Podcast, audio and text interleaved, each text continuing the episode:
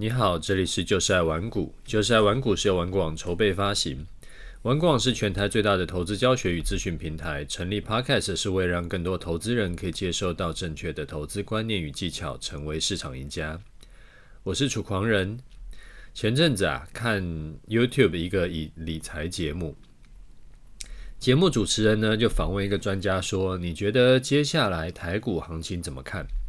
然后那个专家他就说了两套剧本，一套剧本呢是上两万，一套剧本是跌破一万。呃，下面的回复区啊就毛起来酸这个专家，说反正行情不是涨就是跌嘛，你这是流氓回答，把所有可能都说了，不就永远不会说错吗？我在很久很久以前呢、看电视上的专家也有这种类似的说法的时候，我那时候就跟这些回复区的酸民的看法是一样的。呃，我就想说，干，反正黑的白的都被你说完了，那不就万金油吗？那这样子我也会回答，反正我要么就上涨，要么就下跌。直到后来啊，我自己操作，亲自碰到了各式各样的行情以后。我的看法才改观，我觉得这种说法呢，其实并没有什么问题。怎么说呢？因为你问我下半年行情怎么走，台股行情怎么走，我也会跟你说，如果发生什么事情，怎么走的几率会比较大，比较高。如果没发生这件事，而是发生另外一件事，那就是另一种走法的几率比较高。这是非常实际的回答哈，因为真正操盘就是这样子在 run 的。真正操盘呢，其实就是假设、规划、实做。你常看我在做盘势分析的时候，我也会这样讲，就是呃，假设啊，现在台股是在走一个盘整区间，那盘整区间的范围呢，大概是几点到几点？所以我。规划，如果之后突破了这个盘整区间的上缘，而且隔天没有跌回去，我就会多单进场。那如果之后跌破了这个整理区间的下缘，而且隔天没有涨回去，我就会空单进场。然后呢，我会照我的规划去操作。这个就是单纯以技术面来看的做法。我这三年的示范单，其实很多次我们都是这样做的。那另一种情况呢，比较偏向事件交易。在二零二一年五月，政府宣布说台湾疫情要升三级警戒嘛，然后呢，我就在开盘的前一天，我就先跟你预告，我假设啊，这一种非经济的利空，并不会对台湾实体经济造成巨大影响，所以我规划明天呢，我会趁盘势大跌的时候进场买多。然后我隔天就真的进场买多，然后那一笔单呢就赚了一千八百多点。所以回头来看一下刚刚一开始我说的那位理财专家的说法，如果圈圈情况发生，那未来的可能走势是怎么走？那如果叉叉的情况发生，未来的可能走势会是怎么样？其实我觉得没有什么问题。因为预测未来这件事情啊，本来就是做不到的。我们能够做的呢，就是把可能会发生的情况先规划好，把做多做空的条件先设好，然后等盘势来触发。那触发以后，我们就照规划来操作。那在那个影片下面的酸的那些酸民呢、大概我预计啦，他们的实力可能都跟我二十几年前刚刚踏入市场的时候差不多，就是都不怎么样。所以我第一个要跟你分享的观念呢，就是操作的 SOP 啊，就是假设、规划，然后实做。你无论是做个股，还是做指数，还是任何投资，你都可以按着按着这一套的 SOP 走。如果你发现你操作的时候，你少了哪一步，那就很可能会出问题。例如说，你少了其中的假设，你是直接到规划实做，你的规划会没有什么根据，就是算乱规划一通。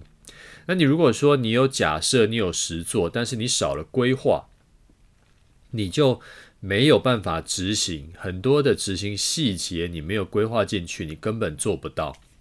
那做个股其实也是一样，你要先从你做好的功课去假设这一家公司未来展望会如何，然后就是规划要如何切入，如何买进，那最后再是按表操课。所以这个也是三个步骤缺一不可，所以要跟你分享的第一个这个重点是这个。好，第二个我想要跟你聊的是避险。不过呢，今天我会从另一个角度切入啊，这是因为我有个学员呢，他同时有在做黑马社团策略，然后那前阵子呢就来问我一个问题。他说：“黑马团长在遇到长假或者是一些特殊事件的时候，都会提醒学员说，记得要用选择权来反向避险，以防万一。”他就来问我说：“对于避险这一块，有没有什么建议可以给他？”那这个学员呢，他是同时有做呃我的这个终极波段，然后有做终极投资组合，然后还有加黑马社团。好，那我给他的建议是：第一。如果你是做有杠杆的商品，无论是做期货还是股票融资，在遇到一些可能出状况的时候，你用杠杆比例更高的商品去避险一下，这件事情是可行的。例如说，你要避期货的险，你就买反向的远一点的价外选择权。那遇到什么意外状况，真的出现这种反向暴涨暴跌的行情的时候，你期货亏的钱呢，选择权可以补。那因为是相对深度价外的选择权，所以说杠杆比期货还要大很多。你可能只要用十分之一，甚至是二十分之一的期货资金呢，你就可以达到就是呃还蛮好的避险效果。那如果你是做股票融资，你就用期货去避险，因为期货的杠杆也是股票的很多倍嘛，所以你用十分之一的股票的这个本金的钱就可以达到避险的效果。那记得做选择权避险的话，你要用买方，不要用卖方，因为选择权买方才是亏损有限、获利无限。卖方，你做选择权卖方的话，出一个意外就会搞死你。好，第二。是不是真的有需要避险？其实这个要看你的资金配，呃，这个策略配置。如果你是只用黑马那一套策略在做，那出意外呢，你可能就挂了。当然，你就会需要避险。但是这位学员呢，他是只配置大概二十趴的资金在做黑马策略，其他百分之八十的资金呢，他有一部分在做我的终极波段，有一部分在做终极投资组合。也有一部分在做他其他的策略，所以以他的情况呢，他就不是一定需要另外弄一个选择权去去来避险。为什么？因为就算发生一种呃呃发生一个极端事件，好比说长假完刚刚开盘就遇到像呃三一九枪击案那样，直接两根跌停，然后它的期货部位呢就直接腰斩。那就算发生这种非常小几率的事件，也不过它期货部位直接腰斩，因为它总共才配二十趴嘛，所以说腰斩也不过让他的资产就是总呃可投资的资产呢减少百分之十而已，而且这种几率其实超级无敌低。这几十年来啊，有台指期就是发明以来到到现在。已经交易了几千天嘛，那这种极端事件也不过发生了一次两次，所以其实可以直接忽略这种情况。就好像我们不会为了下雨天可能会被雷雷劈到，所以我们就带一根避雷针在头上。然后即使发生这么低几率的极端事件，也就赔个十趴。所以，是不是有需要为了这种极端小概率事件去特别处理？其实我觉得没必要。那那种太小几率的极端事件，我们可以先忽略。比较有可能发生的是那种，就是啊、大的利多、大的利空，但是对盘势的影响没有像这种什么三一九枪击案影响这么大。好比说，它可能只是啊、跳空跌个三趴、四趴。或跳空涨个三趴四趴，然后对台股来说，就是以一万六千点上下来说的话，大概就是五六百点的影响。那如果你是做单一的策略，你的方向又搞错的话，然后杠杆又开得比较大，很可能你一次就会伤得比较重。但是如果你有多个策略，你的可能期货策略只占了百分之二十，啊，就算反向中了一个三趴四趴的跳空，对你的本金来说也不过损了零点六趴到零点八趴而已，连一趴都不到。那你就把它当做一般情况处理就可以。我觉得可不需要特别去呃，为了是避那个零点几趴的风险，然后去特别处理。所以说结论是这样：如果你是单一策略，你在长假前呢，反向避险一下，没有什么坏处。但是也不要避险避过头，因为避险都是有成本的。这就好像你交交保费，你没有受伤或者没有生病的话，其实保费都是不见的。好，第二，你有做多策略配置的话，你把单一策略的比重压低，其实根本就不需要避险了，因为你就随时都在避险。就算发生极端事件，对你的整体本金的影响也不会太大。好比说，像我自己的配置，我有百分之七十的配置在台湾，有百分之三十的配置在美国。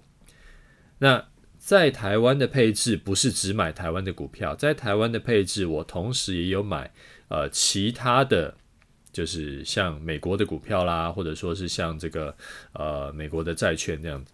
那我有做股债配置，我有做期货配置，然后我有单买指数的 ETF，我有我有买原物料的 ETF，我也有买单纯领配息的股票。所以我的股债配啊，不是只有单纯买台湾个股而已。我大部分的资金呢，是买全世界的呃重要国家各个各个重要国家的指数。所以讲直接一点，就是无论发生任何事情，只要不是全世界一起毁灭，那基本上就弄不死我。我的风险承受度就非常高，所以我晚上很好睡觉。就是不管发生，呃，就算台湾真的发生什么地缘政治的一些什么什么什么问题的话，那对于我的整体资产的影响也不会到，就是让我一夜归零，或者说是啊、就瞬间就重伤或怎么样。就因为基本上我的配置够分散，所以风这个抗风险的能力就会比较高。好，这个是第二个想要跟你分享的观念。好，那这边也跟新的听众呼唤一声啊，就是你可以加入我的 Telegram 跟 Facebook。Telegram 呢，主要我会分享一些投资的操盘的技巧，或者一些盘势看法，或者是一些我觉得不错的技巧型文章。那 Facebook 呢，是盘盘中啊，会跟大家聊聊盘市，或者有时候盘后聊啦。那两边内容大部分都是不重复的，我会建议你两边都加起来，对你有帮助的。我把连接会放在节目的资讯栏。好，那再来我们看一下听众的回馈哈。好，第一位听众他说：“人生不需重启，只需希望。”他叫做瞌睡奶爸。他说：“楚大您好，感谢每周用心制作节目，五星诚挚奉上。首先抱歉，我不是铁粉，因为没有买课程，Podcast 也没有刷完全部。一开始更觉得很奇葩，明明是玩股，却扯一堆什么亲子啦、人际啦、创业、职场、健康等等主题。但是半年多前开始聆听后。”呃，却也像是找到朋友，默默陪伴自己。过去十一年来，我历经了父亲中风、癌症手术治疗、辞世。过没多久，母亲也患癌了，又一次手术加治疗。这段期间呢，两个小孩也陆续呃接连出世。老出出世是那个生出来的意思。那老人家患出患病以后啊，呃，随着智力。体力衰落，只有每况愈下。呃，小孩呢，随着年纪增长，却越见美好。那撑着的我，虽然不至心力交瘁，但是总想着克服新呃经济现况。听着您的幸福家庭，我也向往这样美满。学着您的理财观念，更期望能够获得希望。不好意思，扯远了。两个问题请教：过去操作股市啊，几乎散户能犯的。错都犯了，因为小资就以零股买卖为主。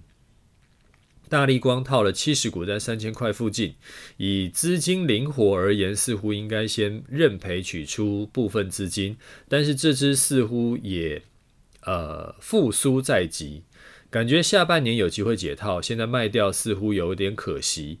那另一个问题呢是，啊，林林总总学了一堆东西，但在应用的时候却又无所适从。例如说，现在的盘势，照您的终极波段策略，若是不考虑喇叭盘，也是该进场的时候了。可是学了 K D 指标，又指出盘势虽创高，却已经背离。像这种时候，该以策略为主，还是该听从指标？避免进场踩到修正呢？抱歉，字太多，不奢求您的回复。其实也只是想要找个人聊聊罢了。感谢您，最后呃，敬祝您阖家健康、喜乐、平自在。好，这位瞌睡奶爸，呃，你的大力光套很深啊。我看，诶，就是你买在三千嘛，现在大概两千一，所以你套了三成之多。我觉得不要去想什么复苏在即这种事情，这种想法只会害死你。因为每一个套牢套很深的人呐、都是一路觉得这档股票复苏在即，结果就没有复苏，然后它反而持续下跌，就越套越深。所以我会建议你啊，你直接用我之前在一百二十四集跟两百四十八集节目里面教的方法，就在跟你讲这种套很。套很深的股票可以怎么处理？而且里面是讲得很详细，就兼顾了这个你的可执行面跟你的心理状态，所以我非常建议你先去听一下一二四集跟二四八集。我觉得当铁粉还是比较好的啦，因为如果你把我的节目都刷过了，这两集节目都有听过，你的大力光应该早就知道该如何处理了。好，第二个问题呢，其实也很简单，你可以分两笔资金分别做就好了嘛。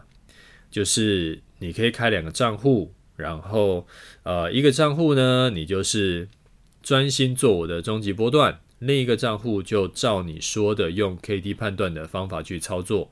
那这样子就不会有什么互相矛盾，搞得不知道该怎么做的的这种情况。不过啊，我要提醒你，如果你是有用。有要用我的终极波段操作，我还是建议你不要省那个学费，因为很多执行细节都是只有在课程里有讲，因为我不可能把几个小时的课程在 Podcast 里面就跟就是讲全部讲出来，而且这样子其实也是对有付费的人是不公平的，就我还是要保护一下我们学员权益嘛。那其中呢，只要有一个两个的细节你没有处理好，那就很可能会变成同一笔单哦。那我是赚钱出场的，然后你搞成赔钱，所以我觉得这个是没有必要省那个小钱的。如果你真的是不想花学费呢，我会建议你干脆就不要用这个终极波段策略来做，因为策略不熟悉乱跟单呐、是非常容易受伤的。我不想害到你，所以像我前前诶上个月吗？还是这个月啊？反正就是哦上个月就是三月吧。那个时候，我就在我 Telegram 有特别讲嘛，就是因为这一笔单可能风险比较高，所以说我我就为了不要让一些不是学员根本搞不清楚这个策略的一些细节的人，就是跟单仔啦，就是呃，我不想要让你跟单，因为这一笔单你如果搞不清楚一些细节的话，你很可能跟单跟到赔钱。那所以我就没有在我的那个公开的这个，就是不管是 Facebook 还是 Telegram 有讲清楚该怎么操作，反正基本上我的学员都知道该怎么做。但是这一笔单我就不想让跟单仔直接做，那不是为了说要差你那个学费，而是为了说你这个没有搞清楚，你后来这个一赔下去可能会赔很重。好，所以。结论就是这样子，就是你要嘛，你就干脆不要用这一套策略做。要做的话，我会建议你买了课程看完、练习完，然后再来做。没有差那个一点点时间，也没有差那个一点点钱。我觉得这个真的是很多人就是省那个小钱，结果啪一下赔了可能十倍、二十倍、三十倍的学费。我觉得那个其实是我是不懂这些人在想什么啦。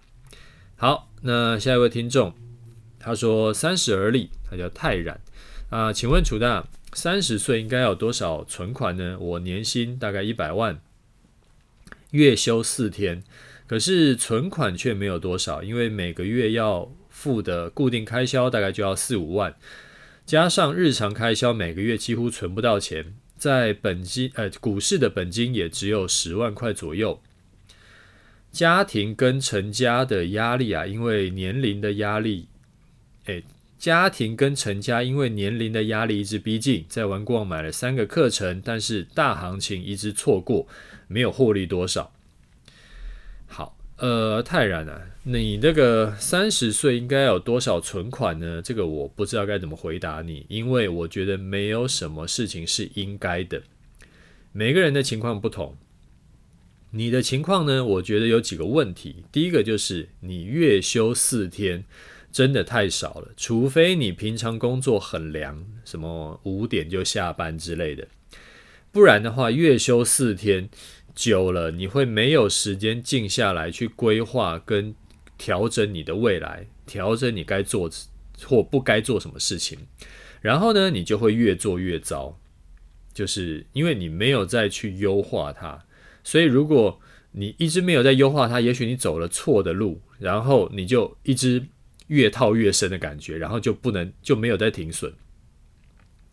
呃，不管是你的身体或者是你的人生，就是都是这样子。月休四天是非常不好的事情。